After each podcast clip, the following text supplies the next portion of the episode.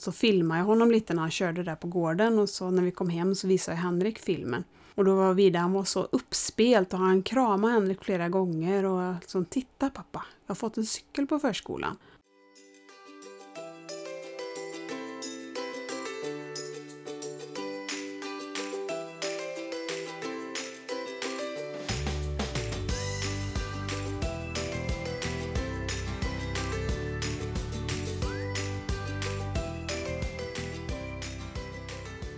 Hej och välkomna till det sextonde avsnittet av Nordlyckans podd. Och jag som driver den här podden, jag heter Emma. Och här får du följa mig i min vardag som funkismamma till Vide. Och Vide han är fyra år och har ett syndrom som heter MAN1B1-CDG. Som är en ämnesomsättningssjukdom som påverkar nervsystemet på olika sätt. Och jag är också mamma till Alve och Tuva som är normtypiska barn åtta år och eh, två år gamla.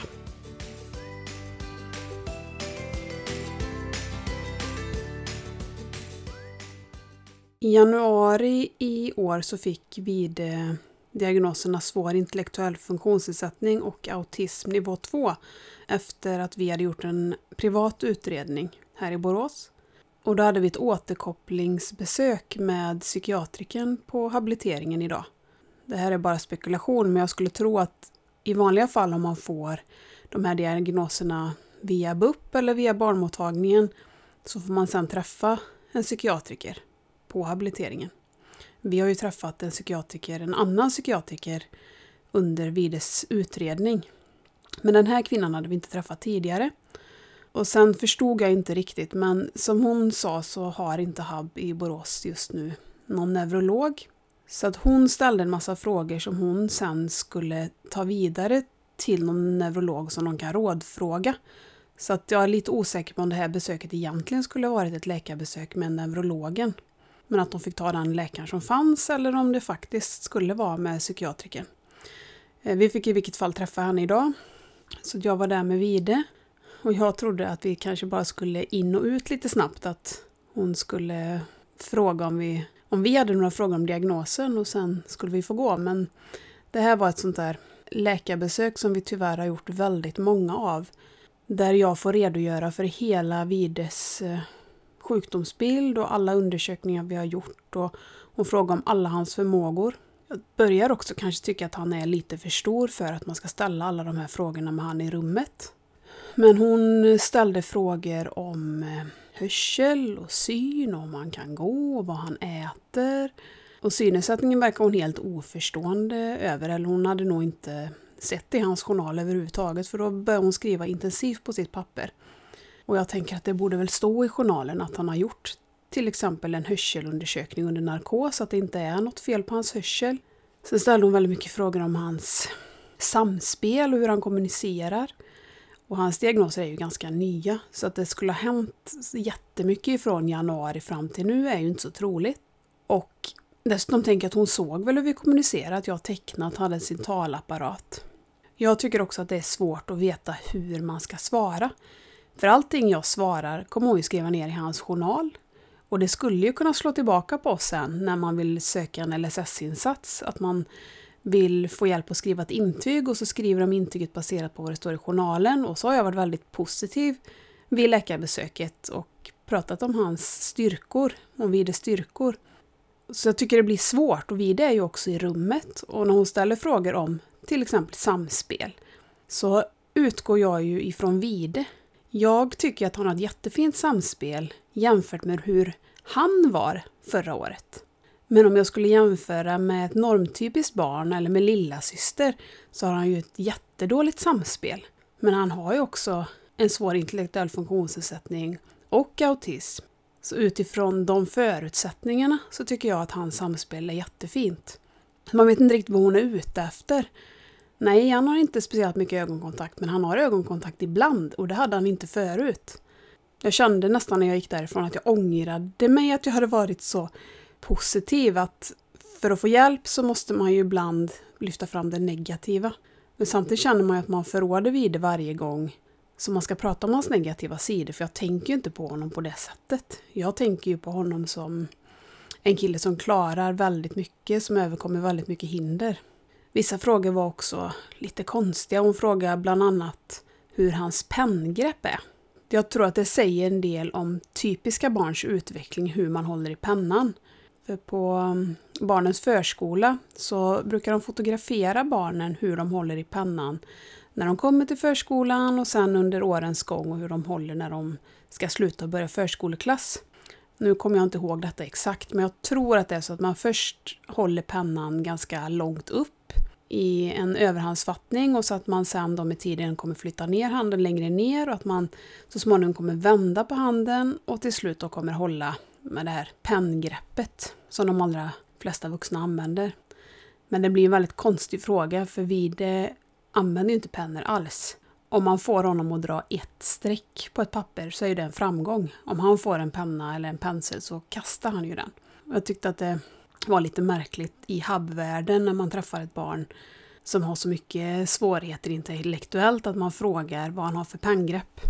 Då blir jag lite frustrerad och trött över att hon inte kunde läsa på lite bättre och läst i hans journaler istället för att jag ska behöva lägga en halv dag på att åka dit och berätta allting som redan finns dokumenterat. Och det enda vi egentligen kom fram till vid det här besöket var att han ska göra ett ultraljud på njurarna. Vilket de har sagt från drottning Silvias att han ska göra eftersom det syndromet som vi har kan innebära att man får problem med njurarna. Men det tänker jag att det kanske man kunde gjort bara genom att ringa till oss och sagt att de skulle skicka en remiss för det. Nästa vecka ska vi det också till hjärtläkaren och sen så ska vi ta prover. Det hade jag delegerat till Henrik så han var på barnmottagningen förra veckan och skulle ta prover på Vide. Eller han hade bokat en tid för provtagning. Eller det var nog inte på barnmottagningen förresten, det var nog eh, någon annanstans där man bara tar prover. Och då hade vi fått hem ett sånt papper med vilka prover som vi skulle ta. Och på förmiddagen där nu så var jag på jobbet och så tänkte jag så här att undrar om jag behöver ringa till Henrik och påminna honom om det där pappret. Men så tänkte jag att nej, nej det fattar han ju att han ska ha med sig det. Så ringde jag till Henrik, jag tror de skulle ta prover vid två, och så ringde jag vid halv tre och frågade om de var klara. För detta var fredag eftermiddag. Nej, då var de fortfarande kvar där, för då hade han ju glömt att ta med pappret, så då försökte de hitta det via journaler. Vilket de inte lyckades med. Så nu har vi inte då tagit de här proverna ändå. Så nu behöver vi boka om det, eller Henrik kommer få boka om det. Och den här eh, situationen leder mig in på det här ämnet med jämlikhet. För jag och Henrik eh, har nog ett ganska jämlikt förhållande. Och hade det absolut innan Vide föddes. Jag har visserligen varit föräldraledig längre tid än Henrik, men han har ändå varit hemma med alla barnen några månader sammanhängande. Och I vardagen så delar vi ganska lika. Men funkisföräldraskapet, där är vi inte lika jämlika. Och det är ju någonting som vi har pratat om, jag och Henrik, ganska många gånger att jag är mycket mer funkismamma än vad han är funkispappa. Han känner ju också vid det väldigt väl, men han har haft svårare att läsa av honom och se alla hans behov och de här skiftningarna som jag har haft lite lättare att ta till mig. Sen är det också jag som har skött allting kring Vide, all samordning, ta reda på allting. Att vi har gjort utredningar, att Vide fått åka till Göteborg och träna, att han ska påbörja IBT. Alltså alla de här sakerna tar jag reda på. Men jag har blivit eh, bättre och bättre på att delegera uppgifter till Henrik. Så att de som arbetar på förskolan, eller till exempel förskolechefen eller de som jobbar på habiliteringen som vi har kontakt med, de tror säkert att det är Henrik som är den drivande, för han får sköta alla sådana samtal. Men jag tror att det är så i fler funkisfamiljer, att det är mammorna i första hand som drar det här informationslasset, tar reda på saker. Jag hittade en rolig sida på nätet som heter Dela lika, delalika.se, där man kan fylla i hur man uppskattar att man själv och partner gör saker. Och då var det inte bara vem som gör, utan man kunde också kryssa i vem som tar initiativet till. Så för varje arbetsuppgift så fanns det både vem som utför och vem som tar initiativet. Jag fyllde i den själv och så fyllde Henrik i den själv. Och sen testade vi att fylla i den en gång tillsammans också. Det resultatet vi fick överensstämmer i alla fall bra med hur jag upplever vår relation. För på sysslor, alltså att praktiskt göra saker, så var det ett litet övertag för Henrik. Att han gör mer saker än vad jag gör. Och på planering och initiativtagande så hade jag en ganska stor övervikt på vad jag tar initiativ till kontra Henrik. Så testet visade så som jag upplever. Henrik däremot upplever att han gör mycket mer än vad jag gör. Det jag tror när jag analyserar det är att det finns ändå de här normerna vad en kvinna och en man förväntas göra, hur man är uppväxt och så vidare. Så när han gör 50 procent eller kanske i vårat fall då 60 procent och jag 40, då upplever han det som att han gör en mycket större andel än vad han faktiskt gör. För att en del arbetsuppgifter kanske man egentligen anser att jag borde ha gjort. Men sen så ligger ju då 75 procent ungefär av planeringen och initiativtagandet på mig. Och det är också tidskrävande. Men jag tycker att det blev en bra diskussion och också konkreta siffror att förhålla sig till när man diskuterar. Och den dela lika-sidan, syftet med den är jämställdhet och prevention mot våld.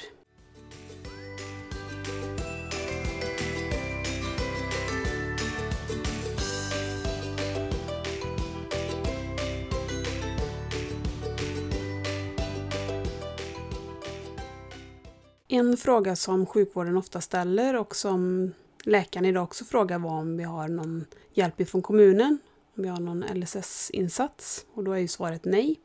Och idag så sa jag till henne två gånger att det var avlösarservice som vi hade sökt. Och hon frågade igen då två gånger om det var personlig assistans jag menade.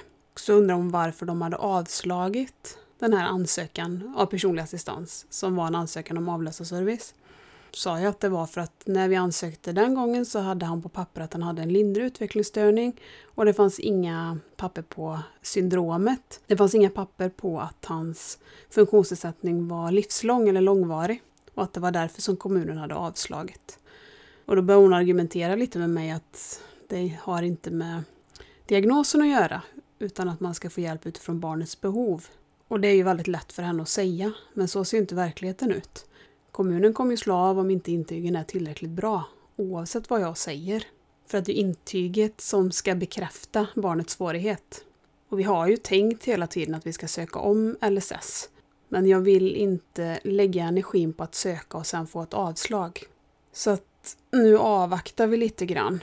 För det som känns mest aktuellt för oss just nu är att söka personlig assistans, precis som den läkaren trodde att vi hade gjort.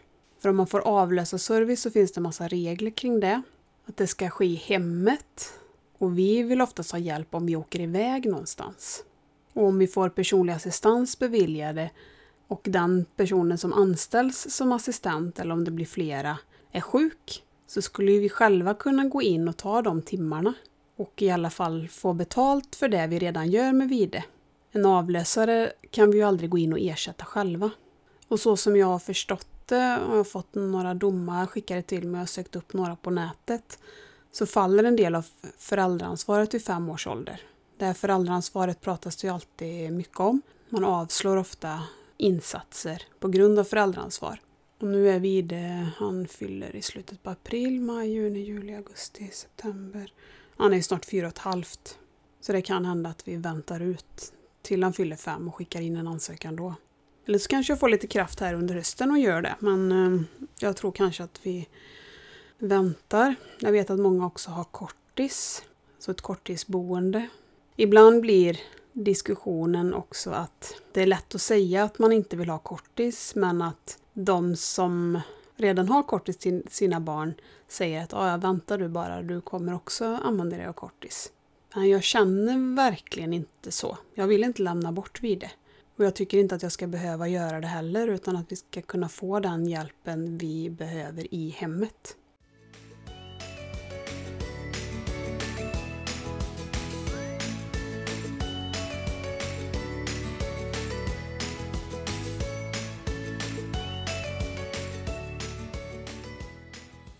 I veckan så bestämde jag mig för att jag ska gå ner i tid och jobba 75 en tid nu när vi börjar med IBT eftersom det kommer vara tidskrävande.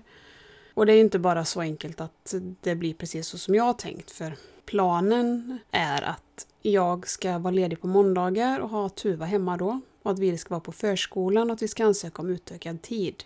Men då måste vi få den utökade tiden beviljad. Så Vide kommer vara lika mycket på förskolan som han är nu. Men skillnaden är ju att jag är hemma och då får han ju egentligen inte vara på förskolan när jag är ledig. Anledningen till att jag ska gå ner i tid är enbart för Tuvas skull. Eller för min skull också, för att jag ska få tid med Tuva. Men för oss båda. För den egentliga enda insatsen som är riktad mot föräldrar och syskon är avlösarservice som vi blir nekade. Och det tänker jag ganska ofta på. Tänk om vi hade fått den där avlösarservicen som vi sökte för två år sedan. Då hade vi kanske inte varit i den här situationen som vi är i nu. Att jag känner att vi måste hitta luft för Tuva, att hon får fokus på bara sig. De blir ganska mycket hopklumpade eftersom de är små båda två och under perioder också haft samma utvecklingsperiod eller varit nästan lite som tvillingar. Och Alve som är åtta år, aldrig riktigt hamnat i kläm på det sättet. Han förstår också lite mer varför vi behandlar Vide kanske lite annorlunda mot hur vi behandlar dem. Och Alve håller ju på med idrotter så han får alltid minst två kvällar i veckan själv med någon av oss föräldrar. När vi kör honom till träningen och kör honom hem. Och sen eftersom han är äldst så får han ju också sitta upp en del kvällar själv med oss. Så han får ju naturligt egentid med oss föräldrar i vardagen varje vecka, flera gånger varje vecka. Men Tuva är ju aldrig själv med någon av oss. Och man märker att det påverkar henne mycket faktiskt. Hon är tyvärr ganska elak mot Vide. Hon knuffas och hon bits och hon riffs och hon nyps. Hon utnyttjar sitt övertag och vi ser en ganska stor frustration hos henne att han får så mycket fokus. För om jag kommer hem från jobbet så kommer Tuva alltid springande och säger Hej mamma, hej mamma! Och så tar man upp henne i famnen och kramar henne och säger Hej Tuva och hälsar på henne och så släpper man ner henne och så kanske man säger Hej Alve, är det bra i skolan idag? Och Vide lyfter ofta inte ens blicken utan man får ju gå ända fram till honom, kanske sätta sig på huk. Och så tecknar jag Hej Vide, det är mamma. Och så ofta tar jag hans hand och låter honom hälsa på mig genom att teckna genom att jag tecknar åt honom. Och då kommer alltid Tuva igen. För hon upplever att fokuset blir väldigt riktat mot Vide. För att så måste man kommunicera med honom. För att man ska få hans uppmärksamhet och han ska uppfatta att jag är där så krävs det en hälsning med lite mer energi kanske. Och när jag kommer och hämtar på förskolan på eftermiddagarna så är de oftast ute. Och Tuva och Vide går på olika avdelningar men de delar gården. Och då är det samma sak där att Tuva ofta kommer springande och så tar man upp henne i famnen. Och om Vides resurs är där då så brukar det bli ett överlämnande att hon vill berätta hur det har gått. Och det hanterar inte Tuva heller, då står hon och drar i mig. Mamma, mamma, mamma, mamma, mamma. Och ger sig inte. Jag tycker det märks mycket på henne att hon hade behövt ha den här tiden själv med någon av oss föräldrar där hon får ha fullt fokus och inte behöver ta hänsyn till Vide, inte behöver vänta på honom, inte behöver höra på när vi pratar om honom. Och det finns ju ingenting för syskonen ur syskonens perspektiv. Så om man inte har avläsarservice eller assistans eller kortis och Vide alltid är hemma med oss samtidigt som Tuva så är det det enda vi kan komma på är att jag går ner i tid. Och min ambition har hela tiden varit att jag ska kunna jobba heltid. Jag tycker inte egentligen att jag ska behöva gå ner i tid för att jag ska kunna vara med Tuva.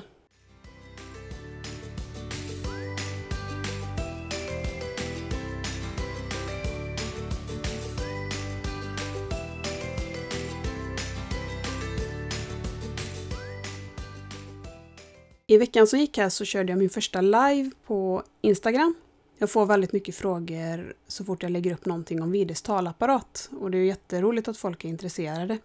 Men istället för att svara var och en så körde jag en live där jag gick igenom talapparaten lite mer noga och hade möjlighet att svara på frågor där också. Och jag har individanpassat Vides talapparat ganska mycket, särskilt också med färger, att jag har valt i menysystemet att det är olika färger på alla knappar för att han lättare ska kunna navigera. Och det var tre frågor som jag fick eh, flera gånger under den här liven. Och första var om jag fått, eh, eller om Vida har fått talapparaten förskriven. Och där var ju svaret ja, vi har fått den förskriven. Efter en viss kamp då, där vi först, som jag har berättat flera gånger innan, blev tipsade om det här programmet av logopeden på HUB. Hon drog tillbaka det. Vi köpte programmet själva till en iPad. Vi visade logopeden som vi då hade bytt ut till en annan logoped, att han kunde hantera programmet och då skrev hon ut programmet och en talapparat. Så den kommer ifrån eh, HUB, eller det är ju inte våran talapparat, vi lånar ju den, men den är förskriven därifrån. Sen var andra frågan om man måste börja med PEX. Så det här systemet där man lämnar över bilder. Och nu är ju inte jag en logoped, men jag skulle säga att som vi upplevt det så är det två olika saker egentligen. Jag tyckte att PEXen var jättebra för att träna riktad kommunikation.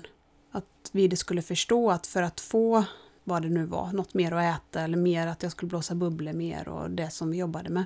Så var han tvungen att lämna över den här bilden. Men det blir ju bara träna på att begära. Vi kommer inte längre i den träningen. Men talapparaten är mycket mer prata. Han väljer det som han är mest intresserad av just nu. Och nu har intresset landat på Bamse, så att nu går han in där och trycker väldigt mycket på Bamse och de figurerna. Så på talapparaten blir det mer det som han tänker på eller vill fråga om. Sen hade vi också två talknappar som vi jobbade med där vi spelade in meddelanden och det liknar ju lite mer talapparaten och man skulle ju lika gärna kunna gjort det på talapparaten att man hade börjat med bara två rutor och utan möjlighet att navigera och haft en positiv, en någonting man vill ha, kanske något att äta eller någon leksak man gillar och någon tråkig. Vi hade oftast en strumpa och så den tråkiga. Om man vill jobba också med bildförståelsen. Jag tycker inte det ena utesluter det andra. Det är inte nödvändigtvis så att bara för att man har klarat pexen bra, att man klarar talapparaten bra eller tvärtom. För de sakerna är ju två olika. Så har i alla fall jag upplevt det. Att jag tycker det är bra båda två. Och nu är Vide ganska riktad i sin kommunikation om han vill. Resursen berättade om eh, ett tillfälle nu för någon vecka sedan, de hade haft fruktstund. Så satt resursen satt jämte Vide, men det var en annan ur personalen som gick runt med fruktfatet.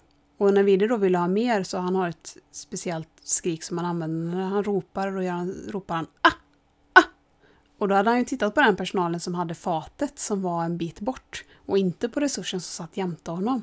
Så han kan ju rikta sin kommunikation. För talapparaten blir han ju ändå lite mer låst ner i skärmen och kanske inte väljer att använda ögonkontakt riktigt lika mycket.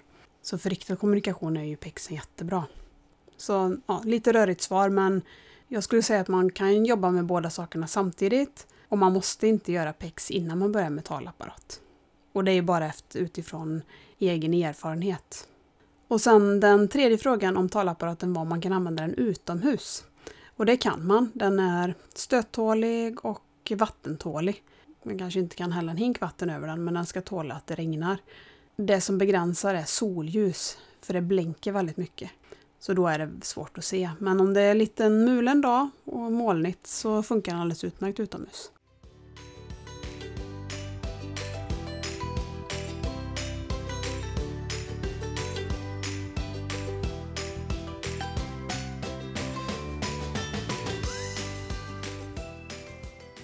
Förra veckan så var jag och Henrik och Vides Resurs på habiliteringen och träffade specialpedagogen som kommer hålla i IBT, intensiv beteendeterapi, tillsammans med logopeden. Logopeden var sjuk vid det här tillfället. Men vi fick träffas och ställa frågor och berätta lite om Vide, för hon har inte träffat honom innan. Och den frågan som vi hade med oss från workshopen som vi gick, mm, om det var en eller två veckor innan dess, då pratade de om att man inte ska säga nej till ett barn med autism. Och vi säger ju nej ganska ofta till Vide och tycker också att han förstår nej. Så då frågade jag om det, om vi ändå ska använda nej eftersom vi upplever att han förstår ordets innebörd eller om vi ska låta bli. Och då tyckte jag att jag fick en väldigt bra förklaring av den här specialpedagogen för hon sa att barn med autism de kan förstå nej, men de förstår inte skillnaden på responsen. De förstår inte skillnaden på att mamma och pappa ge respons genom att vara arga och säga nej eller ge respons genom att vara glada och säga duktig. Alltså han kanske känslomässigt förstår skillnaden för att han blir ju väldigt glad om vi berömmer honom och han blir ju väldigt ledsen om vi skäller på honom. Men det är fortfarande uppmärksamhet. Att han kan inte jämföra de här två olika uppmärksamheten och söka efter den här positiva uppmärksamheten i första hand utan all uppmärksamhet är bra uppmärksamhet för ett barn med autism. Därför ska man inte säga nej utan man ska istället försöka avleda eller visa hur han kan göra istället. Som han kastar mat på golvet så kan man försöka att ta hans hand innan han kastar och visa att du kan lägga det på tallriken här om du inte vill ha. Eller om han är på väg att dra tuva i håret, att man kan ta hans hand och klappa. Om du vill få kontakt med henne så kan du göra så här istället. Och man kan ju inte göra detta bara en gång utan det kanske är hundratals, tusentals gånger man kommer behöva visa honom. Och specialpedagogen sa också att det är väldigt lätt för barn med autism att lära in ett felbeteende. Därför att det som Vide gör mycket, han kastar mat på golvet och vet han att om jag kastar mat på golvet så kommer mamma och pappa säga nej och så kommer de plocka upp det och lägga upp det på bordet. Och då har han ju fått en reaktion på att han kastar ner det på golvet. Väldigt svårt och mycket jobb för att jobba bort den här ritualen eller det här som han gör då. Och jag är på jakt efter förstärkare för i IBT så jobbar man med förstärkning. När vi tittar på filmer hur man tränar barn, det blir nästan lite den här känslan så som man tänker att man kanske tränar hundar. Att man eh, ger en godis direkt när de gör någonting rätt. Eller de här som använder sådana här klickljud, att man ger ett klickljud precis när hunden gör rätt. Det här är samma princip, att man ska få den här förstärkningen, belöningen precis när man gör rätt. Och då kan man jobba med ätbara saker. Så jag har tänkt på kanske chips eller små bitar av kex. Det måste vara saker som går ganska snabbt att äta också så att det inte blir en paus för att man ska ge det ätbara. Sen kan man jobba med olika typer av beröm, applåder, hurrarop och vad du är duktig. Och det gillar vi det jättemycket så det tror jag säkert att vi kommer kunna använda men han tröttnar också lite på berömmen om han får beröm för samma sak flera gånger på raken. Så man behöver nog alternera mellan ätbart och beröm och förstärkare i form av leksaker. Och det är det som jag har tittat på lite. Och, eh, fråga också både i någon grupp på Facebook och på Instagram om tips på olika leksaker. Och det som jag tror kommer funka väldigt bra på BID är saker som har musik eller blinkar eller kanske vibrerar. Så jag hittade två saker faktiskt inne på TFO Sensory. Dels var det en eh, som en karusell som man trycker på eh, en stjärna ovanifrån och så kommer det musik och så blinkar den. Det ser ut lite som en bebisleksak kanske man egentligen kan säga. Och det är kanske det egentligen från början också. Men den eh, tror jag att Vide kommer gilla. Och sen var det en eh, fläkt med också lampor i som man slår på som också inte var farligt om man stoppar in fingrarna i. Så då får man också den här sensoriska leksaken att det kommer också en vind då ifrån den här. Sen har jag tänkt att jag ska hitta någon sak som vibrerar. Någon sån leksak som man trycker på den att den vibrerar en kort stund. Och sen finns det såna här rör, regnrör kallar jag dem för, med små, små kulor som går i en spiral. Om man vänder på den så det låter nästan som ett väldigt kraftigt regnoväder när de här kulorna rullar ner. Då får vi se. Jag tror att vi börjar med de sakerna. För han tröttnar också. Vi har innan, när vi har gått på habilitering, så har vi jobbat med IBT-lika övningar med logopeden. Och då har vi haft eh, mycket med ballong, att man blåser upp en ballong och säger man 1, 2, 3 och så släpper man den så den liksom flyger iväg i luften. Det han tyckte var jätteroligt och såpbubblorna också tyckte var jätteroligt. Ja, han har tröttnat lite, det kanske går en eller två gånger nu. Men man får försöka hitta något annat så att han verkligen blir motiverad. För det kommer bli en utmaning men också väldigt spännande. Och jag har fått frågor om hur man använder de här förstärkarna i praktiken och det vet jag inte riktigt än. Jag har fått en, ett hum om det. Men jag återkommer till det här under hösten när vi har börjat med träningen och får stöttning från habiliteringen hur vi ska göra. Så på onsdag nästa vecka så ska vi dit första gången med Vide.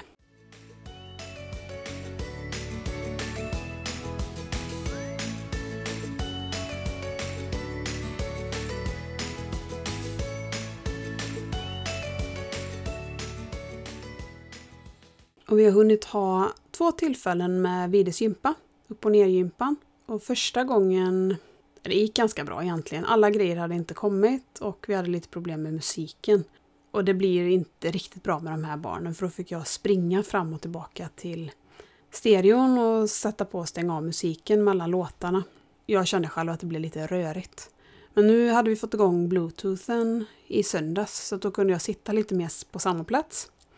Och första gången vi körde gympan så var Vide väldigt eh, glad och medgörlig. Han ville vara med på nästan allting. Nu andra gången så var det lite mer motstånd att det var lite mer det här kravfyllda eller det här när han säger nej. Musikstunden tyckte han var jobbig nu sist. Han satt mycket och höll för öronen. Det var egentligen bara huvud, axlar, knä och tå som han tyckte var rolig. Då skrattade han jättemycket. Och sen efter sångstunden så skulle han inte ställa sig upp igen. För upplägget som vi har är att vi har först en kortare samling där barnen får presentera sig med sina namn. Och sen så ställer vi oss upp om man vill och så har vi fem sånger, rörelsesånger. Och sen efter det så är det de här stationerna som vi har byggt upp och det är lite olika. Det är en tjockmatta, tunnlar, ett balanshinder, det är bollar på ett ställe. Man kan gå slalom, några över under, det är en trappa. Ja, jag kanske glömde någon station, men det är åtta eller nio olika stationer. Och då skulle inte han ställa sig upp. Och han kan ju bara vägra. Han viker liksom in benen under sig som en skräddare när man lyfter honom och vill inte ställa ner dem. Om han inte vill så vill han inte. Och jag har ju bestämt att det här ska vara roligt, det ska inte vara kravfyllt utan då får han sitta. Det tog inte så många minuter innan man såg att han liksom kom ur den här bubblan av att jag vill inte. Och så ställde han sig upp och så gick han först i tjockmattan som är hans favorit. Och så gjorde vi lite kullerbyttor och vi rullade och då kom han liksom in i stämning. Och sen provade han, han provade att krypa i tunnel, trappan och så åker man lite rutschkana ner. Den gillar han jättemycket. Och nu faktiskt i söndags fick vi honom också gå på det här balanshindret. Och när vi var i Göteborg och tränade förra hösten och även i våras så hade jag aldrig fått honom att gå på ett sånt balanshinder. Nu hade vi också fördelen att jag och Henrik har varit med båda två så att då kunde Henrik kolla vid i händerna och sen kunde jag styra Vides fötter. Vide har ju en synnedsättning som gör att han inte ser neråt. Han använder heller inte så mycket att han tittar ner i backen.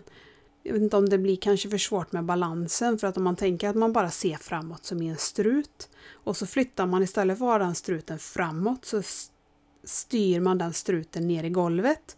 Då har man ju ingen aning om vad som kommer framåt, om man kommer gå in i någonting. Ofta så känner han med fötterna, eller tittar först och sen går. Men den strategin funkar ju dåligt på ett balanshinder. Men nu fick han känna på och medgöll också, eller han protesterade inte heller, annars kan han ju vara väldigt arg. Så det har faktiskt eh, gått jättebra med den här gympan. Så den här begränsningen som jag kanske tänkte innan gympan, att han kommer nog mest sitta i tjockmattan.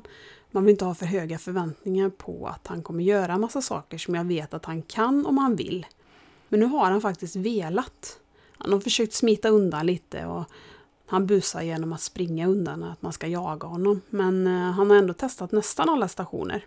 Och det är ju mer än man kan säga om när vi var i Göteborg.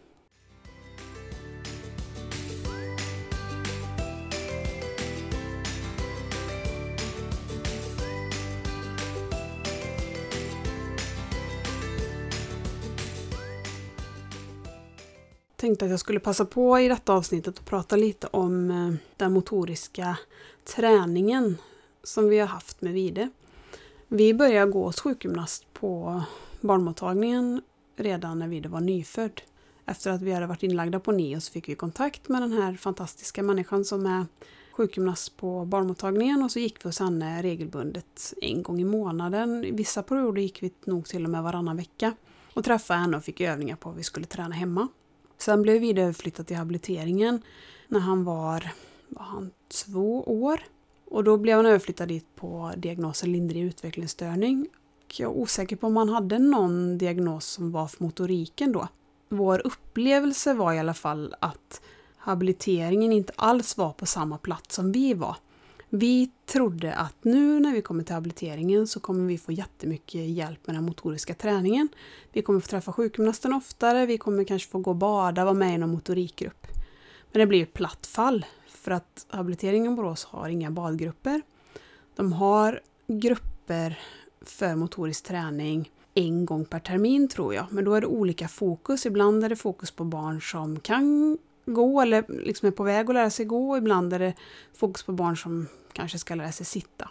Vi har varit med i en sån grupp en gång och då är det, var det två eller tre veckor, två gånger i veckan. Som det var fyra eller sex tillfällen då. Men om man ser på en hel termin eller på ett helt år så blir det ju ingenting i jämförelse med att man faktiskt ska gå och bada eller vara i en grupp varje vecka.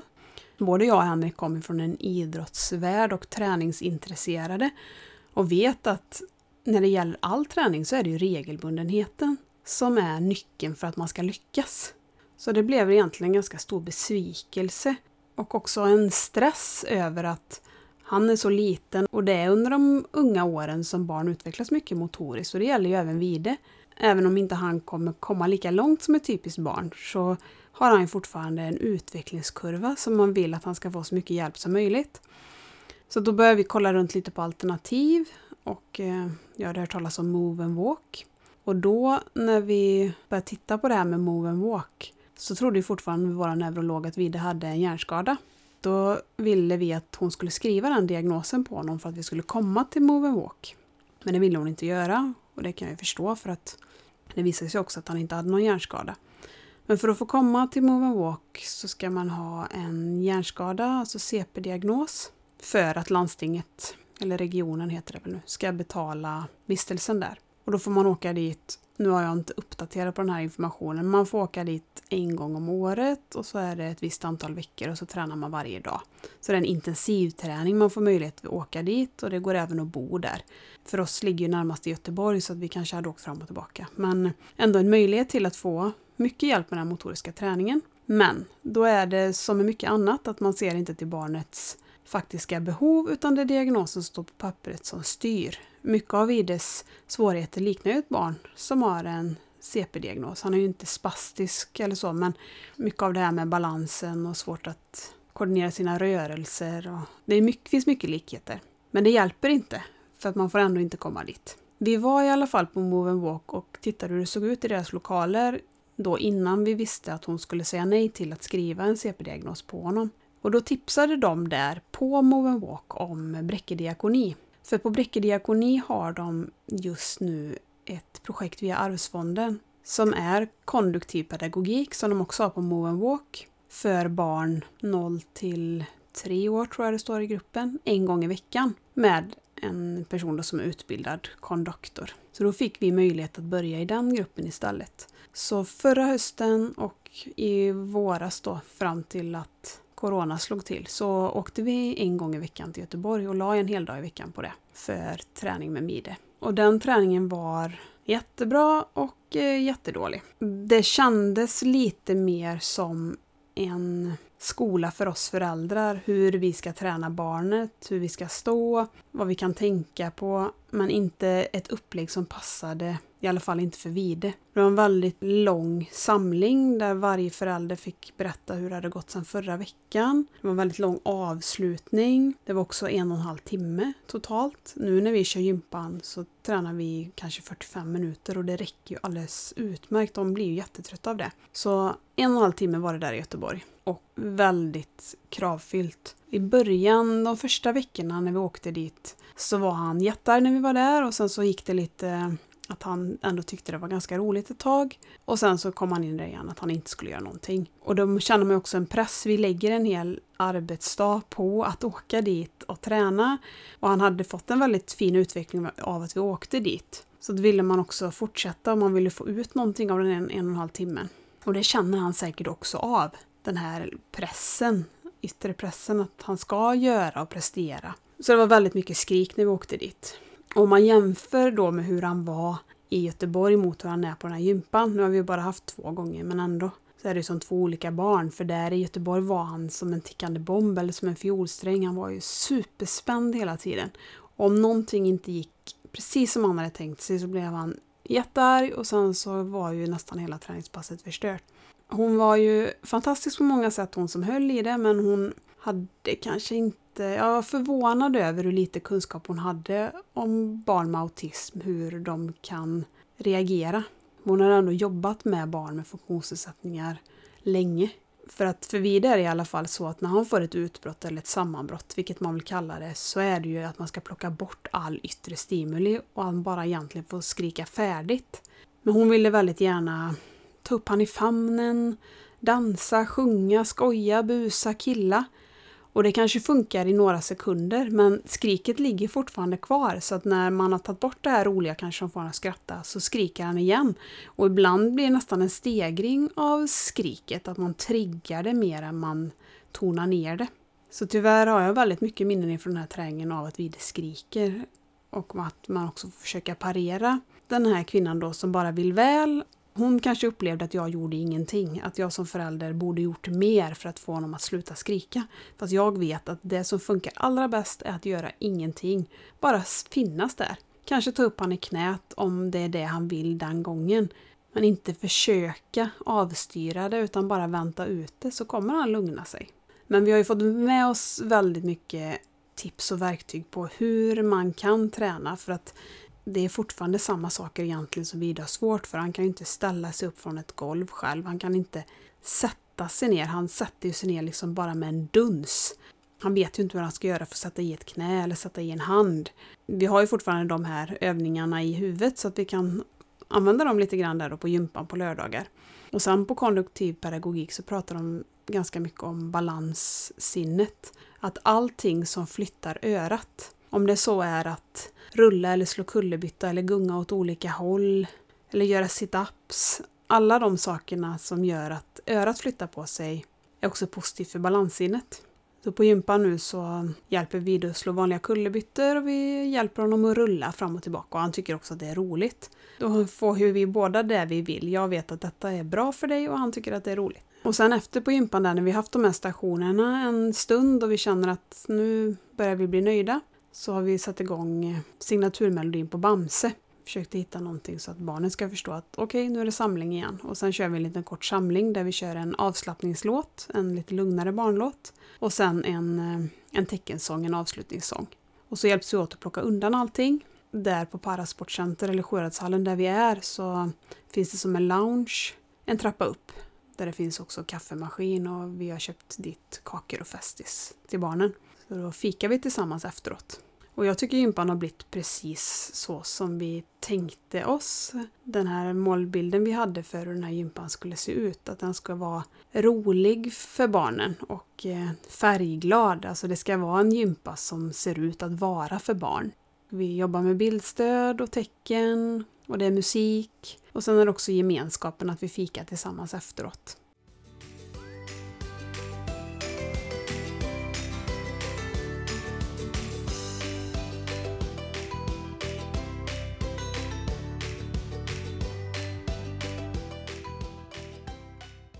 Och förra helgen gjorde vi höstens första familjeutflykt. Vi var på Glasets hus i Limmared. De har glasbruk där. Och sen har de också en restaurang och så finns det ett museum och en annan del där det var en fotoutställning just nu. Så då åt vi lunch där och så var vi inne på museet och tittade och vi tittade när de blåste glas. Det fanns en scen där de blåste glas som man kunde se och sen så har de en väldigt bra lekplats precis i anslutning till det här glasets hus. Och den lekplatsen var väldigt bra också för vide. Det fanns bland annat en syskongunga eller en eh, dubbelgunga där det var som en bebisgunga på ena sidan fast ganska stor. Så att Vide fick ju utan problem plats i den och sen på andra sidan så satt han liksom ihop med en vanlig gunga. Alve och Vide till exempel kunde gunga ihop på den där. Sen hade de en sån här studs, inte en studsmatta utan som ser ut som en, eh, en uppblåsbar eh, jätteboll eller som en halv boll som man hoppar uppe på. Så där var vi och lekte jättelänge. Men det jag ska komma fram till med det här besöket var att på pappret så borde Vide vara den som har svårast för sociala sammanhang och att skapa relationer. Men i verkligheten är det precis tvärtom. Vi kom in där, Vide satt i sin rullstol. Så satt ett sällskap precis innanför dörren där och jag tror de hade köpt någon form av efterrätt. Och vi ställde oss i kön och han rullade ju fram till dem och han kan ju inte prata med ord men han höll på med sina händer som han gör och så tittade han upp, det var några tavlor på väggen där, så han tittade upp på dem och så liksom pratade han lite mer med dem. Och de var ju jättemottagande och sa hej hej och jag vet inte exakt vad de sa, men de pratade med honom i alla fall och sen rullade han iväg en bit. Och då blev jag väldigt nöjd för att jag har köpt en ryggsäck till Vide som det står Vide på, på ryggen. För att jag har tänkt att då ser folk vad han heter. Och då vände han tillbaka sen och rullade fram till det här bordet igen och då hade de ju tittat på honom så då sa de Hej, heter du Vide? Vilket fint namn du har. Då skapade han ju en relation då först innan vi åt. Sen gick vi in i museet och då hade de en liten del som var för barn. Det var nästan som en koja, ett litet hus man kunde gå in i. Och där inne satt eh, tre stycken tonårstjejer. Henrik sa att de inte var tonåringar, men de var någonstans mellan 10 och 15 år. Jag hade lite svårt att avgöra hur gamla de var, men de satt där inne liksom lite halvmörker. Och det var en så pass öppning så Vide kunde rulla in där med rullstolen. Och då satt de med sina mobiltelefoner. Och då hörde man efter en liten stund då att Bra, vad duktig du är! Bra! Du ska fånga alla eller du ska smälla alla. Eller... Då hade ju en av de här tjejerna plockat fram något spel som hon lät Vide spela, eller om hon hjälpte honom att spela. Vi gick inte in och störde utan jag hörde dem bara utifrån. Och han skrattade och var jätteglad där inne. Så den här begränsningen som jag skapar är bara i mitt huvud. Där är det klart att han inte skapar relationer på det sättet som jag gör eller som mina andra barn gör. Men han har ju en otrolig social förmåga. En otrolig förmåga att skapa relationer och knyta an till helt okända människor. Och de höll ju på så länge så att vi till slut var tvungna att gå in och bryta för att vi hade tänkt att resten av familjen tänkte att vi skulle gå vidare. Och att man också märker att det finns jättemycket människor som inte är rädda för Vide, inte tycker att han är konstig och märklig utan blir glada av att han söker kontakt. Och gärna vill att han ska söka kontakt. Så för att vara så asocial på papper så är han väldigt social, våran fina Vide.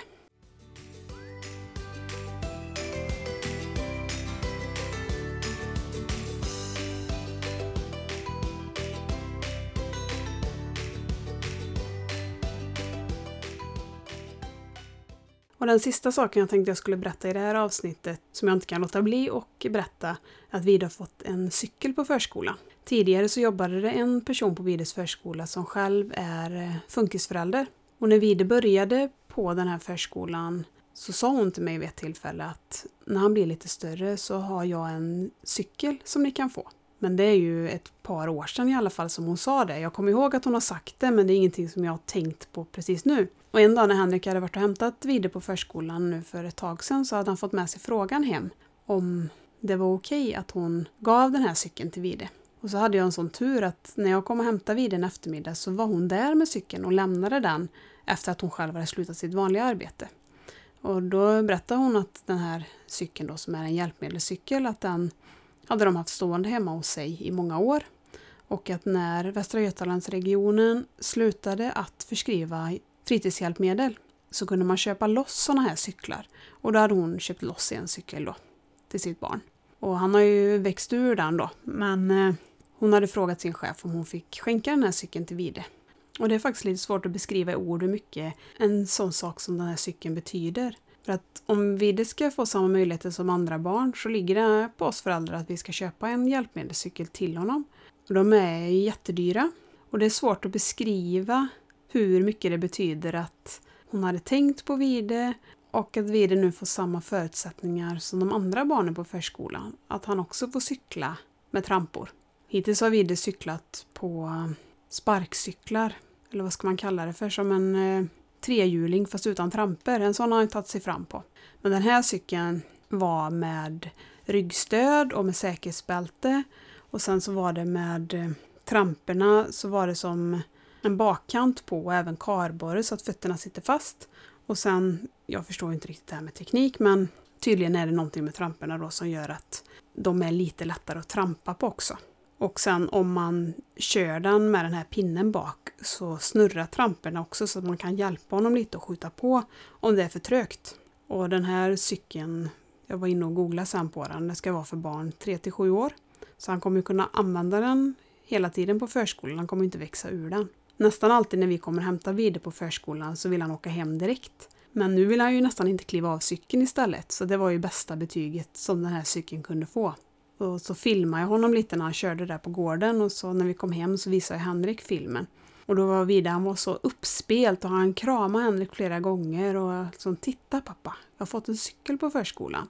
Ja, så det var verkligen, verkligen fint. Hon fick en stor kram av mig också som tack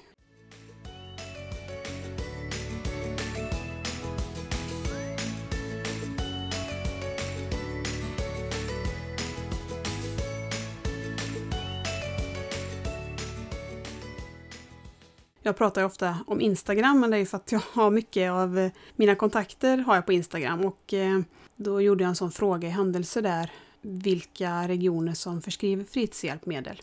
Och det är faktiskt ganska många regioner som förskriver fritidshjälpmedel. Tyvärr inte vår region och tyvärr finns det också en del andra som inte förskriver. Fick också svaret att en del regioner skriver bara ut cyklar. Och sen var det någon som skrev att de kan skriva ut men att det ändå krävs en stark motivering för att man ska få något utskrivet. Så det är väldigt orättvist beroende på var i landet man bor om man kan få ut en cykel eller inte. Och vi fick faktiskt också avslag på det som merkostnad hos Försäkringskassan när vi sökte merkostnadsersättning. För då anser Försäkringskassan att alla föräldrar köper cyklar till sina barn. Bara det att ja, men de här hjälpmedelscyklarna masstillverkas inte. De är väldigt mycket dyrare än en vanlig cykel. Och som hemma hos oss, om Vide hade kunnat så hade han ju fått ärva Alves cyklar. Vi hade inte köpt en ny cykel till Vide. Men det kan han inte göra nu utan nu måste vi försöka hitta andra cyklar. Så Vide har en trehjuling här hemma som han kan åka på. Men det är så kort varv på de tramporna så att om man cyklar sakta så funkar den. Men om man ska gå typ en promenad och har han så snurrar ju fötterna hur snabbt som helst. Så drrr. Och sen har han också en balanscykel fast med tre hjul då, liknande den han har på förskolan. Och den gillar han jättemycket. Men om han inte hade haft sina svårigheter med balansen så hade han fått ärva Alves balanscykel och sen Arves minsta cykel och så vidare. Så som Tuva får göra nu istället. Så att Försäkringskassan, jo, det kostar mer att behöva köpa en hjälpmedelscykel. I nästa avsnitt så gästas jag av Pernilla som är mamma till Malve som är tre år som har en medfödd benskörhet. Tack så jättemycket för att ni har lyssnat och glöm inte att prenumerera på podden. Så hörs vi om en vecka igen. Puss och kram!